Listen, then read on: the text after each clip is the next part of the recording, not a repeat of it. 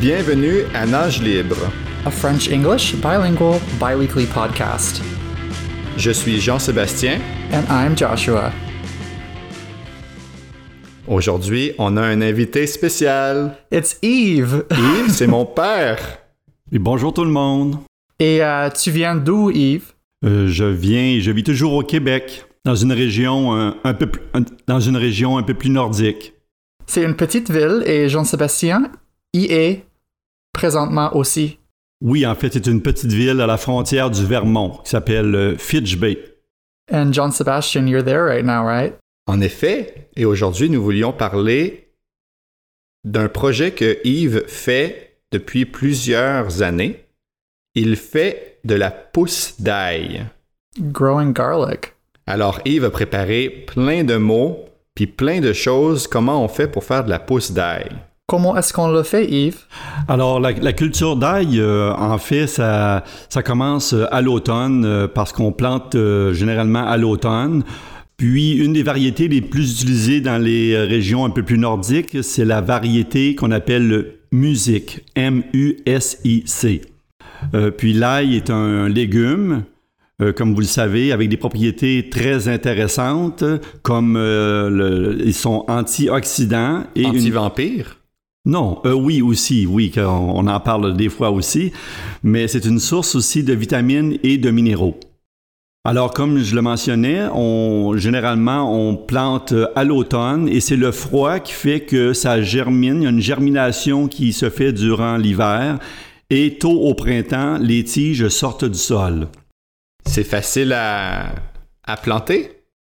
Oui, c'est pas très compliqué. En fait, ce qu'on fait, euh, avant de faire la plantation, on amende la terre avec un peu de soit du fumier ou du compost.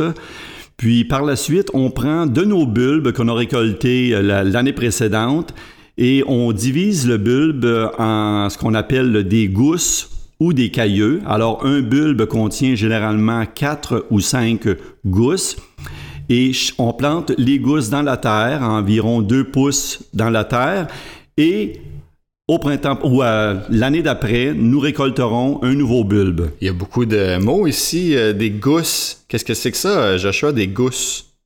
What do we call that? It's not a head of garlic, it's the smaller little portions of garlic.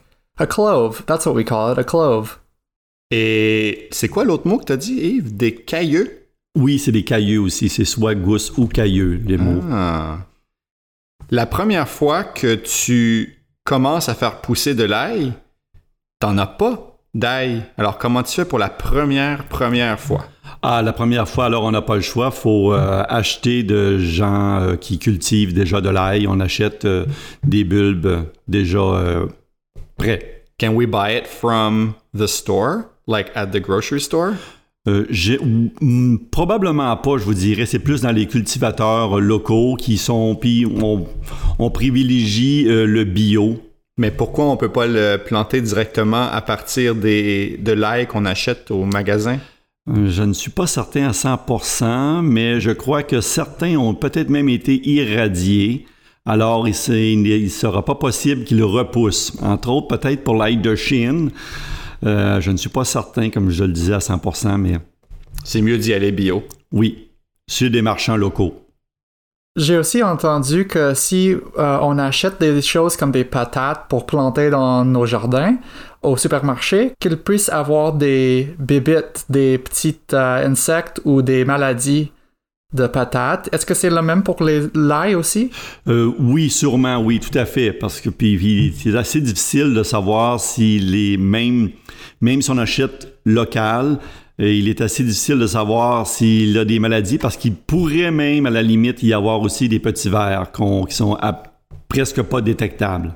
Puis tu parlais d'une, euh, d'une sorte de, de papillon ou de ver, comment tu appelles ça, qui mange de l'ail, c'est ça? En fait, oui, c'est euh, ce qu'on appelle euh, une des maladies les plus importantes, c'est la teigne du poireau. Qu'est-ce que ça, ça, ça s'appelle comment, ça, Joshua? I think it's a leek moth. Poireau is leek. Okay. So I think it's a leek moth. It's a little worm that grows into a papillon de nuit. Exactement, c'est ça. Et généralement, il, il va aussi sur l'ail parce que c'est la même famille de produits euh, que le poireau. Et soit qu'on on peut le protéger, par contre, soit en mettant des filets sur les euh, sur l'ail, sur les tiges d'ail, ou si on ne met pas de filet, des fois, il peut être nécessaire de traiter parce que sinon, le petit ver va manger toutes les euh, feuilles de l'ail et même aller dans le bulbe à la limite, et ceux-ci ne seront pas euh, utilisables du tout. Et toi, tu récoltes de l'ail pour en revendre ou tu le fais juste pour toi? Euh, j'en revends un peu aussi, oui. Euh, j'en, euh, j'en ai à peu près mille que je plante et euh, j'en garde à peu près euh, comme deux cents parce que, euh, comme je le disais précédemment, euh, chaque bulbe a quatre à cinq cailleux, donc euh, deux cents fois cinq, il me reste un autre mille que je peux replanter à l'automne. Ça fait beaucoup de travail? Beaucoup d'ail aussi? Oui, quand même, là, mais sinon, c'est quand même, ben, c'est pas si pire. Ça peut prendre peut-être comme l'équivalent d'une semaine de travail en tout et partout, là. C'est, c'est quand même long. Est-ce que ça, est-ce que tu rentres dans ton argent? Oh, ben ça dépend. On fait pas ça pour l'argent. Je pense qu'on fait ça pour le plaisir. On en donne d'ailleurs beaucoup aux, à nos enfants, petits-enfants et nos, euh, nos parents. Donc, c'est plus pour la, le, le bonheur d'avoir quelque chose aussi qui est euh, très sain et bio. Et en fait, euh, on récolte, bien, je peux parler peut-être un peu plus aussi sur la plantation, c'est que quand on plante euh, à l'automne, euh, chacune des gousses, on met la, la tête vers le haut puis on la rentre environ deux pouces dans la terre. Donc, les racines sont vers le bas et la tête pointue est vers le haut, elle. Et on plante à peu près à tous les huit pouces, Euh, chacun des cailleux, puis entre les rangées, peut-être environ un pied. Et quand on sait que c'est prêt? Euh, ben, en fait, on n'est pas tout à fait rendu là à ce moment-ci. On recouvre tout ça de terre, et puis pour l'hiver, pour le protéger, parce que l'ail Music est quand même assez rustique, euh, adapté pour les climats nordiques, comme je le disais précédemment.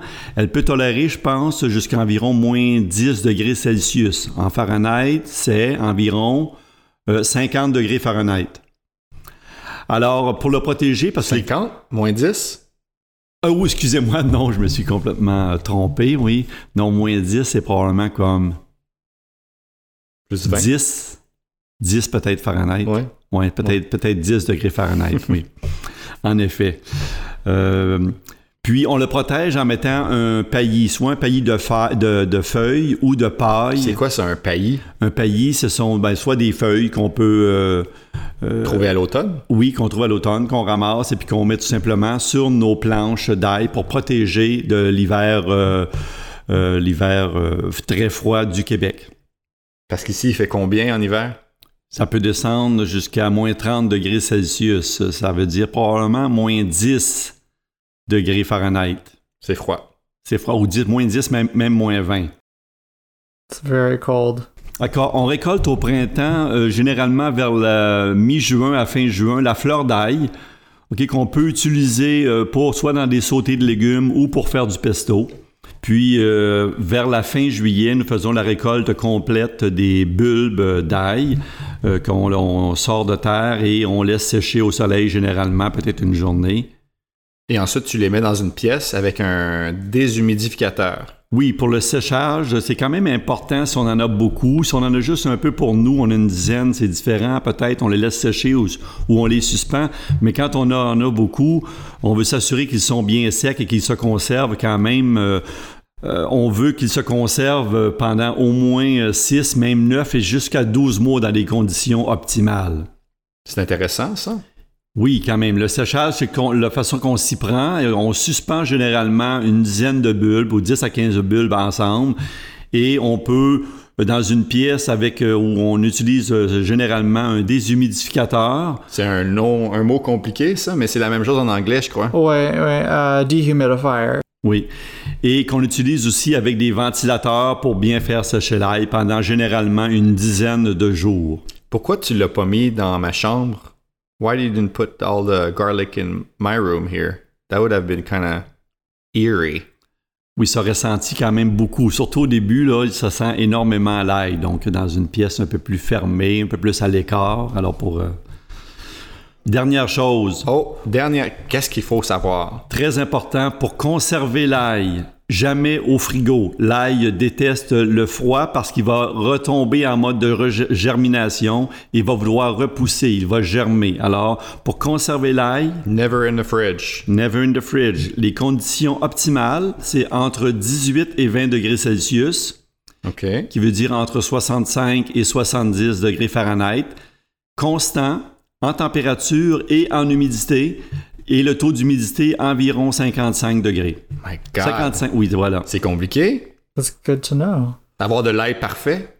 Oui, ou beaucoup de monde, s'ils n'en ont pas beaucoup, ils vont le mettre dans le tiroir, dans un tiroir... Euh, caché du soleil? Voilà, caché de la lumière, du soleil, alors, euh, ouais. C'est, on en a appris beaucoup aujourd'hui? I feel like I know a lot more about garlic today.